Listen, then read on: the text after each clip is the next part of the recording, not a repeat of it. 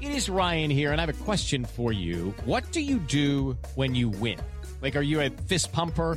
A woohooer, a hand clapper, a high fiver. I kind of like the high five, but if you want to hone in on those winning moves, check out Chumba Casino. At ChumbaCasino.com, choose from hundreds of social casino style games for your chance to redeem serious cash prizes. There are new game releases weekly, plus free daily bonuses. So don't wait. Start having the most fun ever at ChumbaCasino.com. No purchase necessary. VGW Group. Void were prohibited by law. See terms and conditions. 18 plus. Darkcast Network. where the light shines brightest on our indie podcasts. This podcast contains adult themes and language, and some of the things that we discuss may be disturbing to some listeners. Listener discretion is advised.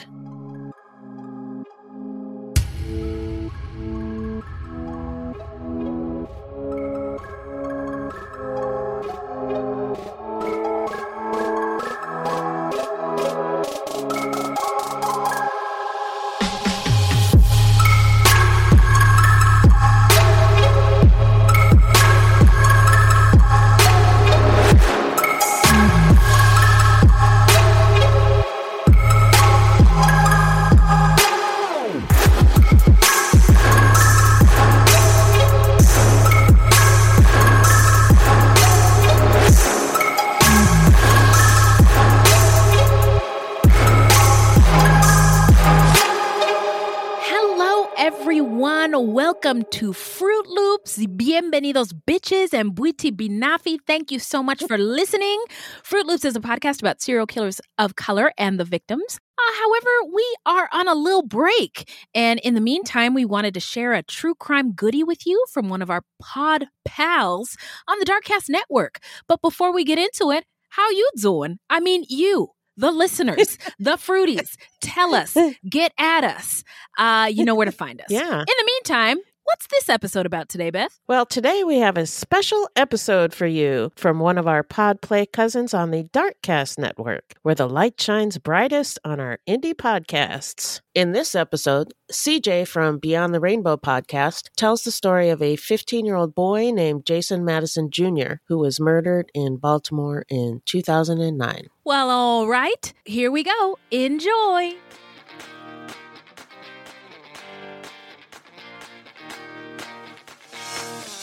Hey, hey, hey, Rainbow Warriors. This is my disclaimer. Beyond the Rainbow is a true crime podcast. It's not suitable for young children, and maybe not even for some adults. I tend to swear like a sailor, and I'm kind of proud of that. Listener discretion is advised.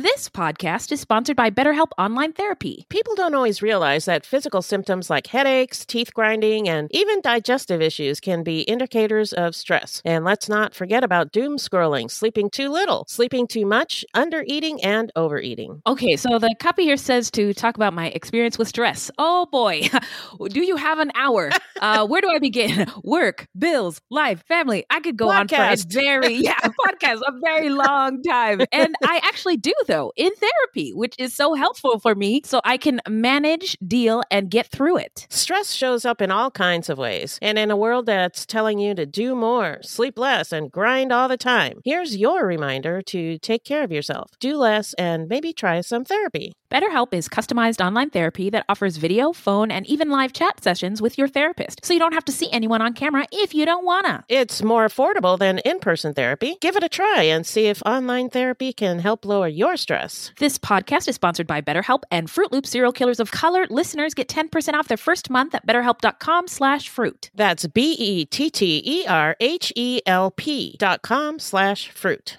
All right, guys, it's it's time for me to come clean. It's Okay. it's time for me to tell the truth. Right. It's time for me to spill the beans. Okay. It's time to fess up. It's time to keep it a buck. Keep it 100. Are you going to get to it? Oh, yes, yes, yes.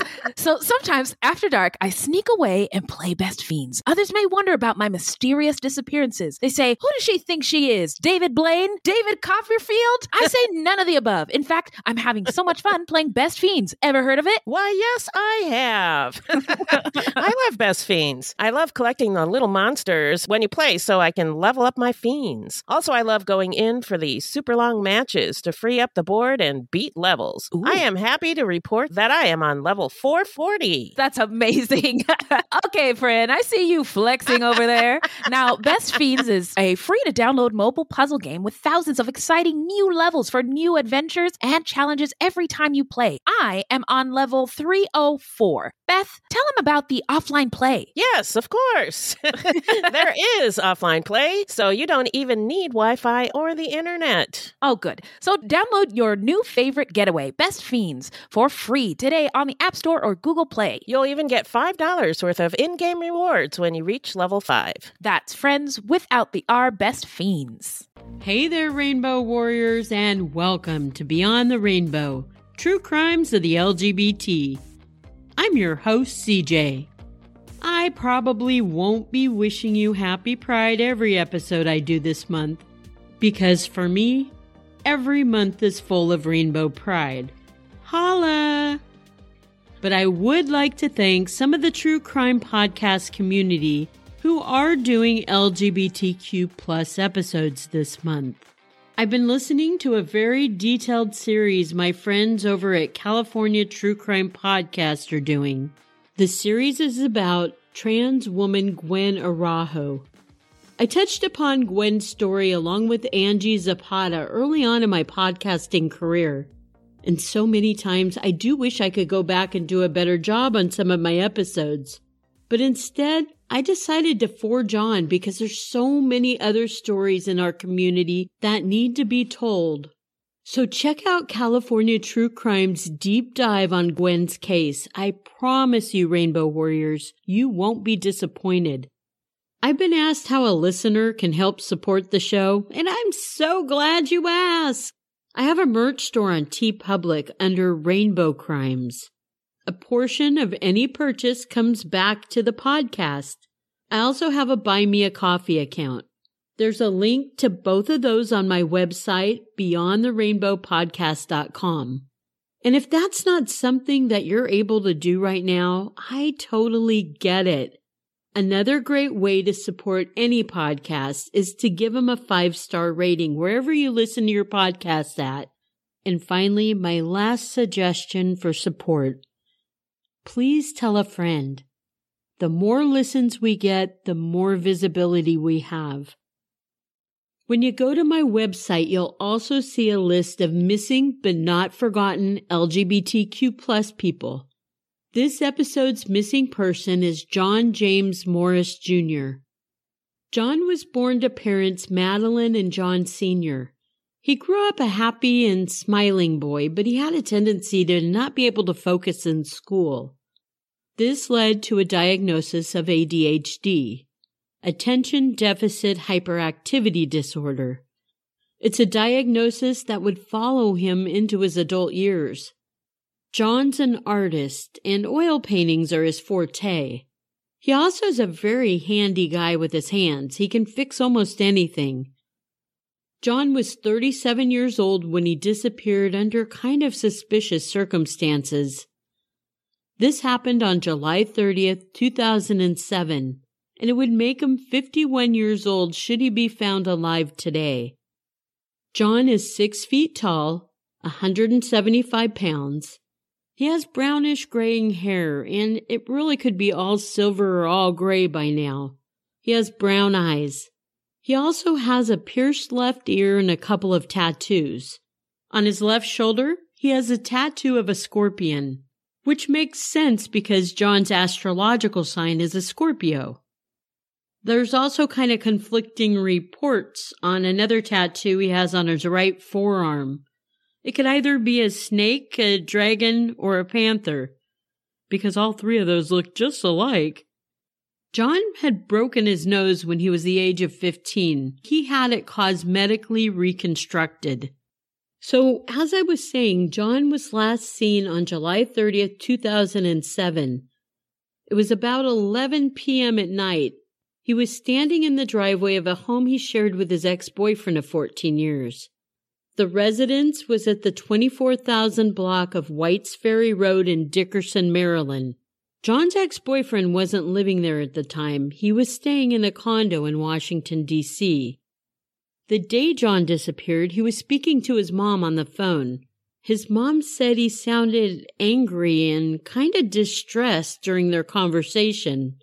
He had also told her that he was waiting for someone to come pick him up. John's neighbors spotted him on his driveway around 11 p.m. It appeared he was waiting for a ride. John hasn't been seen since. John would speak to his parents at least once, if not more times a week. They reported him missing three weeks later when John uncharacteristically missed several of their weekly phone calls. His mom would have reported him sooner, but family members kept telling her to just wait it out. John would show up. But John never did. John's personal items, his truck, and his beloved dog were all left behind. The cell phone he had and his credit cards have not been used since his disappearance. Should anyone have information on the disappearance of John Morris Jr. or about the person who picked him up that night in his driveway, please contact the CUE Center for Missing Persons at area code 910 343 1131. You know, warriors, I'm constantly saddened by the amount of killings there are in this world. And I have to say, the murder of children is an especially hard pill to swallow. There are far too many teenage LGBTQ plus members that have been taken from us. These kids should be having a whole life ahead of them. But then there's some fucking asshole that comes along, decides they're gonna play torturer and executioner, and they remove the child from this world. In essence, this is what happened in November 2009. But the asshole murderer who was once in prison was released early. He was convicted of murder before in 1999, but many believed he was innocent. Dante Parrish Jr. had been convicted of murdering a drug dealer. He was granted a new trial with the help of the Innocence Project of Maryland. The Innocence Project found that Dante who had already pleaded guilty to second degree murder, he was convicted on a faulty statement of facts, and Dante was given another trial. This time, Dante copped an Alford plea, which basically means he's not saying he did it and he's not saying he didn't do it. Subsequently, a judge overturned Dante's sentence. The judge said it was because of ineffective defense counsel and Dante was released after 10 years served on a 30 year sentence. The Maryland office of the Innocence Project helped to release this convicted murderer 20 years before his time was up. Dante walked free in January of 2009. By November 2009, 15 year old Jason Mattison Jr would die at the hands of Dante. Step into the world of power, loyalty, and luck. I'm going to make him an offer he can't refuse. With family, cannolis, and spins mean everything. Now, you want to get mixed up in the family business. Introducing The Godfather at Chumbacasino.com. Test your luck in the shadowy world of The Godfather slot. Someday. I will call upon you to do a service for me. Play the Godfather. Now at ChumbaCasino.com. Welcome to the family. No purchase necessary. VGW Group. Void where prohibited by law. 18 plus. Terms and conditions apply. Hello, this is Dr. Grande, the host of True Crime Psychology and Personality. On my podcast, I explore and explain the pathology behind some of the most horrendous crimes and those who commit them. We discuss topics like narcissism, psychopathy, sociopathy, and antisocial personality disorder from a scientifically informed perspective. What is a narcissist? How do you spot a sociopath? What signs can you look for to protect yourself from these dangerous personalities? It's not just about the stories, but also the science and psychology behind them. So if you're interested in true crime or mental health, I'd encourage you to give my show a listen wherever you get podcasts. True terrors of horror, bizarre happenings, unexplainable events. On our podcast, Disturbed, terror takes center stage. Each episode is a journey into the darkest corners of human existence, delving into bone chilling tales of kidnappings, serial killers, maniacs, and the very essence of your worst nightmares coming to life on this weekly true horror show. Disturbed is not for the faint of heart. It's an exploration of real, unadulterated horror sourced from everyday people. Each episode is a descent into the macabre, where we narrate stories that will leave you on the edge of your seat and crawling in your skin. We navigate the disturbing narratives that lurk in the shadows, offering a raw and unfiltered listen into the most terrifying aspects of the human experience. Enter at your own risk and let the unsettling tales unfold in the haunting realm of Disturbed. And remember, listeners, stay safe out there.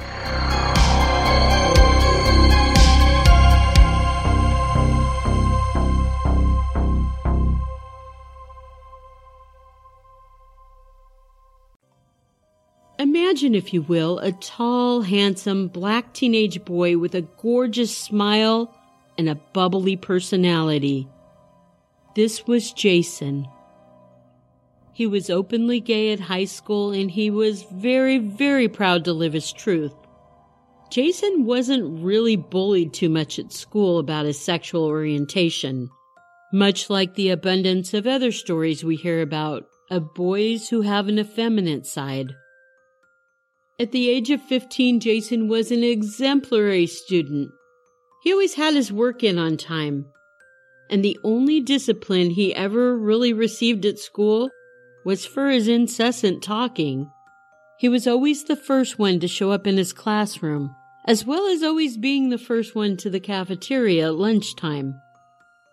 Jason was a free spirit with the gift of gab. He'd speak his mind and he'd excitedly give over the top commentary on very mundane topics. The other kids would hurry to get a seat and sometimes fight over getting a seat at Jason's lunch table. Jason was that entertaining. He also seemed to have a very high self esteem. He was well loved by many of his fellow students and teachers. Oh, occasionally there'd be another male student that might make fun of Jason because of his effeminate mannerisms or because of his tight jeans and flamboyant sweaters.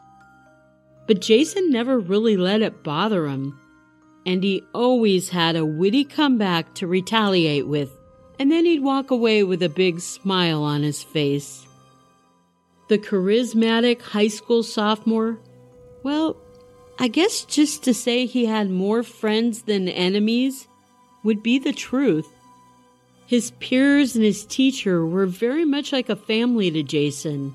Although, as much as Jason liked to talk, he never seemed to bring up his home life and what it was like. And nobody ever asked him about it either.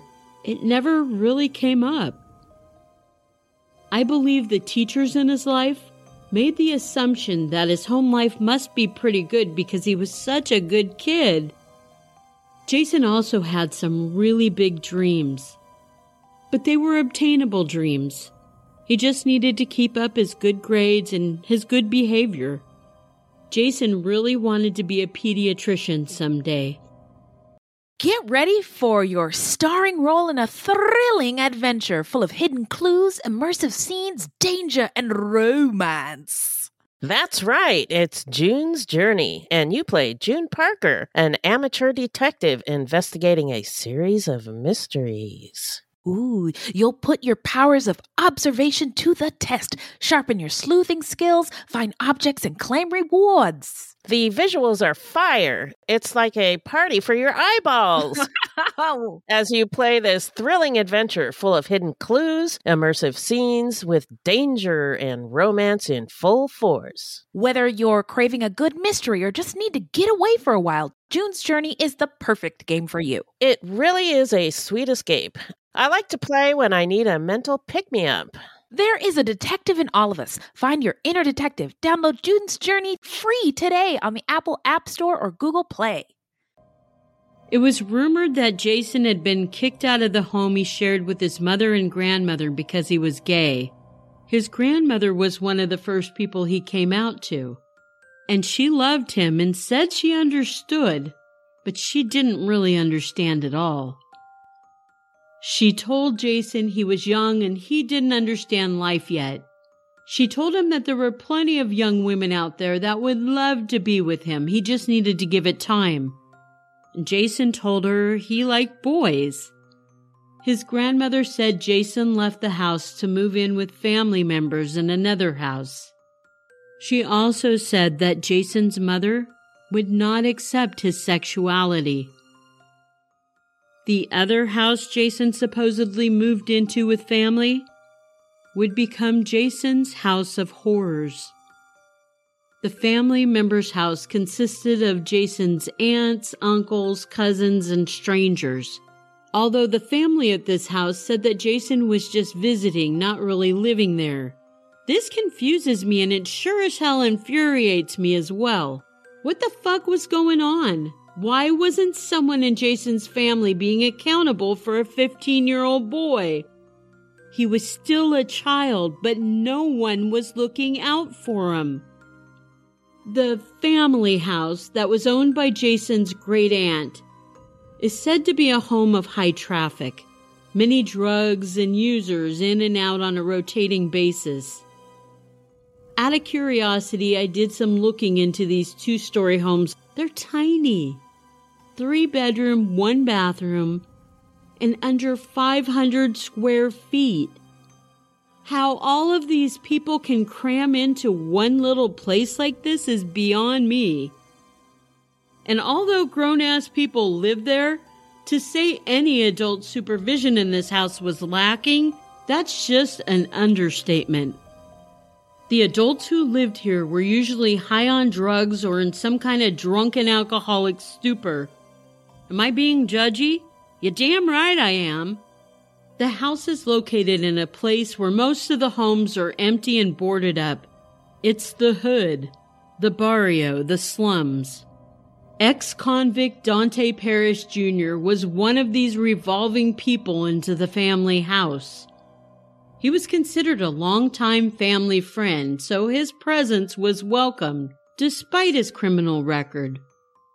In fact, Dante was even allowed by the great aunt to move into the house. The family claimed they didn't know Dante had a criminal record. The man has been out of your life for over a decade. Don't you want to know where he's been? To further out myself as a crime judgy, Jason's great aunt, she ain't so great.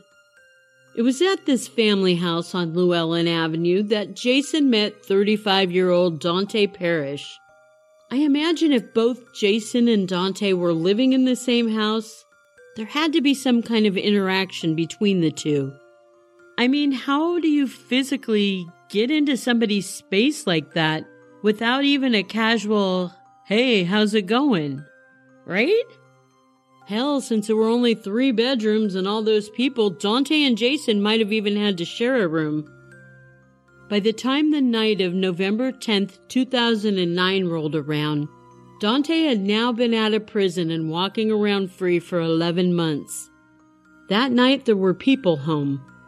Jason's not so great great aunt and her brother were there. Jason was there, Dante was there, there's a claim that a 13 year old girl who possibly was a cousin to Jason was also in the house. She heard Jason scream, but she was the only one that was cognitive enough to hear Jason scream. The great aunt and her brother, they were passed out due to a session of heroin use. After hearing Jason scream, the 13 year old girl went to rouse the great aunt. She was in her heroin haze, but she stumbled upstairs to her room. It was possibly Dante's room, or maybe Jason's room, or maybe a room they shared. But the room she went to was upstairs and in the back of the house. She opened the door to the room, and she saw Dante and Jason. Dante was behind Jason, and Jason was in tears with his pants down around his knees. Jason was bent over the bed. Dante yelled at the great aunt to get the fuck out of the room. She closed the door and somehow made it to another bedroom where she passed out again, and she apparently wasn't aware of what she had just seen. There were other people in the house earlier in the evening Jason's uncle, another one of Jason's female cousins, and some other woman. But they had all left for a party located in another part of Baltimore. The trio didn't arrive home that night till around 3 a.m. When they walked in, all of the lights in the house were out. There was one lone candle that burned downstairs. Thinking it was weird, but not too alarmed, they tried flipping on light switches, but there was no electricity in the home. At that time, the trio noticed their television and a few other possessions had been stolen. The cousin immediately got on the phone with the Baltimore police to file a theft report. And while she was on the phone, the uncle went down to the basement to check the circuit breakers. Someone had turned off all the power to the house. After turning the breaker switches back on, the uncle went back upstairs. He noticed a ceiling light in the very back bedroom was not working, so he stood on the bed and played around with the bulb. It seemed that the bulb was loose and he tightened it. The light came on. He didn't really take a minute to look around the room. In all honesty, he was probably still very inebriated from the party he had just come home from. He turned off the light switch and he walked down the hallway to his room. He plopped down in bed and swiftly went to sleep. Almost two hours later, the uncle awoke to screams. Jason's great aunt, who woke up from her heroin high, and the other women that were in the house were screaming about blood. The uncle got up to see what the commotion was about. He saw the blood trail and he followed it. He followed it back upstairs to that back bedroom where he had just fixed the light a couple hours ago. The trail led to the bed, and then it stopped. The uncle thought that was weird, so he flipped the mattress over. And when he did, he saw a mass of blood on it. There were also bloody sheets piled on a canister. On top of the sheets lay a bloody box cutter. The great aunt picked up the box cutter, and the uncle swatted it out of her hand. He told her, Go call the police. The cousin who had made the first call about the stolen property is the one who called the police back again. She told him about the blood, lots and lots of blood, and she told him about her cousin Jason who seemed to be missing. The police again arrived at the Llewellyn Avenue house a little after 5:30 a.m. this time. They were going to investigate the blood trail and the blood mass on the mattress in the back bedroom. While the police were in that room, they opened up the closet. It was dark, but they could see what looked like a body. It was a bloody Jason curled up into a fetal position under a pile of blankets. The 15 year old boy had a pillowcase stuffed into his mouth He'd been sodomized, and he had been stabbed multiple times with his throat slit. At first, the family thought whoever broke in and stole the television must have killed Jason in the process. Then the pieces started to fit together when Dante didn't show up at the house anymore. The family then believed the television was just a diversion for the much more heinous act of killing Jason. The family told the police about Dante Parrish missing from their home. Dante was picked up several days later at a 7 Eleven store in Baltimore. He was questioned, and initially he admitted to taking the items from the home and to killing Jason. He was arrested without bail, and months later the trial began. At the trial, even though he pleaded guilty at the police station, Dante pleaded not guilty. It took jury less than three hours to deliberate and convict him on first degree murder. Dante has a long list of criminal infractions. In 1992, he was convicted of theft and drug possession. In 1993, he was guilty of making false statements. In 1997, he was arrested for malicious destruction of property. And then there's the murder conviction in 1999. Baltimore was a little bit safer while he spent the 10 years in prison before his early release in 2009. And then, less than a year later, this fuckwad was back at it, and he took the life of Jason Mattison Jr. Had the Innocence Project of Maryland not assisted him in being released, Jason might be a successful pediatrician by now. I really don't want to fault the Innocence Project of Maryland on this because, you know, I feel they do some really wonderful work. I know that they have helped people, people who have been falsely convicted, people that don't deserve the prison time. Then again, they're human, and sometimes they make errors too. But I do want to say this particular Innocence Project group at the time in Maryland, they were interviewed after Jason's murder. And when they were asked if they regretted getting Dante released that first time, they said no, they'd do it again, and this kind of pissed me off. They said their job is to right wrongs. Yeah, okay, I agree with that. But when someone confesses to a crime and they're not under duress to do so, it's not a false confession, and they have multiple criminal offenses, let them serve their time for their damn crime. Don't go looking for loopholes to set them free. He admitted he killed that man in 1999. Dante was released on a technicality. And obviously, the 10 years in prison he did serve, he wasn't reformed at all. After the jury found Dante guilty of the first degree murder of Jason, the judge was ready for Dante's sentencing. The judge opened with an old Scottish prayer. He said, From ghoulies and ghosties and long legged beasties and things that go bump in the night, good Lord deliver us. The judge then went on to say in his own words, To me, you're every bit as frightening and more because you are real. And then the judge sentenced Dante to life in prison without parole for first degree murder of Jason. And then he tacked on another life term for the rape of Jason. Jason's funeral was held eight days after his murder. It was held at the West Baltimore Church. And so many people came and they showed up to give their love and support to Jason and to his family, the same family who couldn't be bothered to keep Jason safe.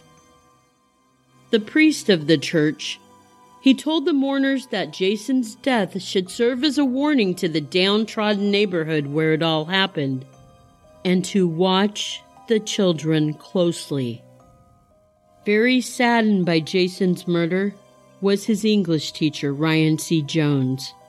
Ryan wrote an email to all of Jason's teachers, and it was even published in the New York Daily News.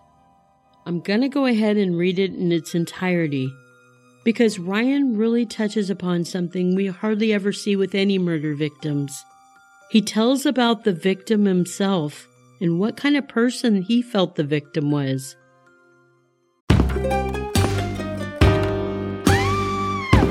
Hi, I'm Sean McCabe. And I'm Carrie McCabe. We are, well, married, obviously, but we're also obsessed with the darker side of things. True crime stories, alien abductions, poltergeists.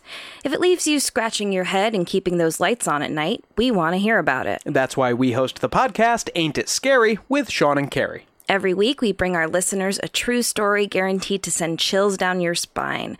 From history's most brutal serial killers to the mystery of spontaneous human combustion. Yep, lots of these stories leave unanswered questions behind, and you'll get to poke through the rubble of the evidence with a hardened skeptic and. Someone whose mind is more open to fun. Yeah, that's what I was gonna say. You can find Ain't It Scary with Sean and Carrie wherever you get your podcasts, and on social media at Ain't It Scary. Come play with us.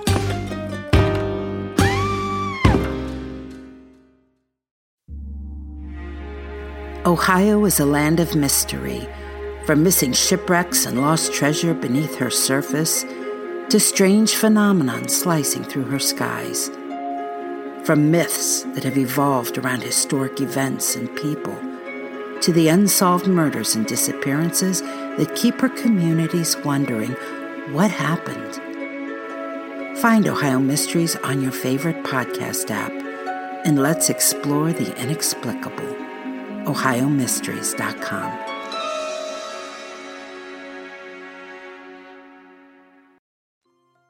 Hi, friends and family. I'm writing this in hope that you can help me with a large favor. As some of you know, I lost somebody very close to me this week. A student of mine was taken from us in a very violent manner. His name was Jason Mattison, and he was a 15 year old student whom I've had the privilege to teach through his ninth and 10th grade years since he arrived on our campus during the summer of 2008. There's been extensive news coverage of Jason's death over the past few days. He was brutally attacked, abused, fatally injured, and left for dead. His attacker, a 35 year old previously convicted murderer, has been arrested, and he'll meet his doom one way or another. However, I'm writing because not enough positive things have been shown about Jason. As is often the case, the majority of news has revolved around the graphic nature of his death and the circumstances relating to his attacker. Too often we hear news that a young black male from Baltimore City was killed, and we think nothing of it. Jason was not just another statistic. He was a lively, unique individual who brought smiles to countless faces of people every day. Jason was an above average student who excelled in many areas of academics and social life. He dreamed of finishing his career here and moving on to college, medical school, and then to own his own pediatric office. God, how the kids would have loved his big smile and booming voice. You need to simply look at his exotic dress, his flair for the dramatic in class and with friends, and talk to those who knew him to understand what a loss we've all been dealt. Jason was in no way involved with gangs, drugs, or weapons. He spent his time after school doing homework in teachers' classrooms and hanging out with friends. His nightly routine of chatting on MySpace is the same one any of our kids would have. But for as typical as Jason seemed, he was so unique. He hated normal. He was different because he could be. He wore his skinny jeans and fashionable sweaters and blazers because it made him stand out. I've included a few pictures of Jason as a way to expose what a great child he was, and to allow those who didn't know him to see more than the news coverage allows. In my eyes, this tragedy is focused so much on the negative, and what is truly being lost is what a great child we had the pleasure of being around. It hurts me to watch the news and to see a murderer's face and story being told and not that of Jason's. Please do me a favor and honor Jason. I'm asking that you simply forward this email and pictures to everyone you know. I want Jason's story to be told, and I want everyone to see that we have lost an innocent child. And maybe more importantly, I want everyone to see how beautifully wonderful this child was. Ryan C. Jones, English 2 instructor. That was a touching tribute from his teacher. Rest in power, Jason. Love you, Rainbow Warriors. Stay safe and remember it's not a crime to be gay unless you're a murderer.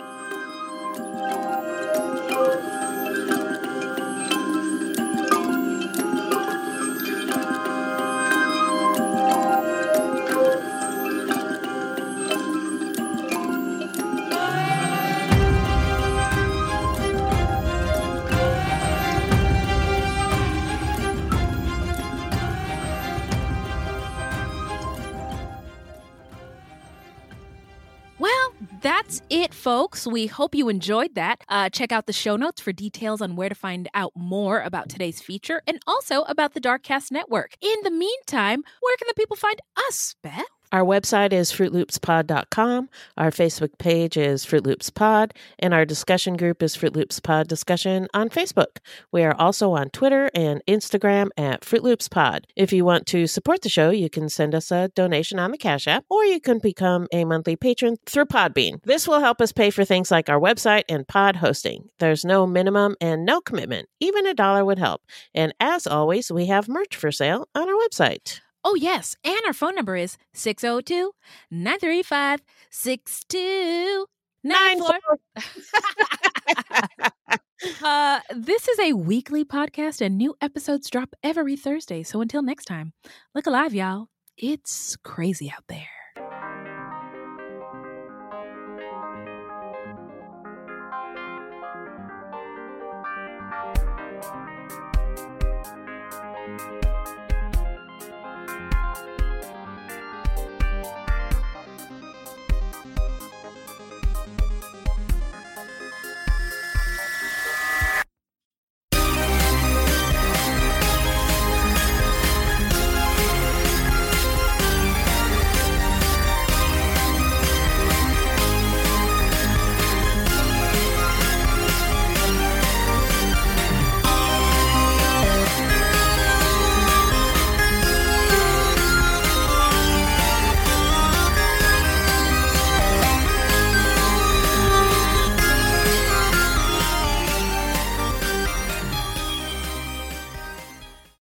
Was boring. Hello. Then Judy discovered ChumbaCasino.com. It's my little escape. Now Judy's the life of the party. Oh, baby, Mama's bringing home the bacon. Whoa, take it easy, Judy. The Chumba life is for everybody. So go to ChumbaCasino.com and play over 100 casino style games. Join today and play for free for your chance to redeem some serious prizes. Ch-ch-chumba. ChumbaCasino.com.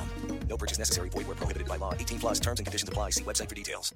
I want to take a moment to tell you about my podcast, Carol Costello Presents Blind Rage. In 1984, a woman named Phyllis Cottle was abducted in broad daylight, tortured, and left to die in a burning car in Akron, Ohio. At the time, I was a rookie reporter covering this horrific story. Since then, I've reported every kind of crime imaginable. I've been able to leave most of them at work, but not this one, the one that buried itself under my skin and stayed put. Phyllis Cottle was a badass woman, and I want to tell you her story. A production of Evergreen Podcasts and signature title of the Killer Podcast Network, you can find Carol Costello Presents Blind Rage wherever you get your podcasts. Discover more great true crime and paranormal programming at killerpodcast.com.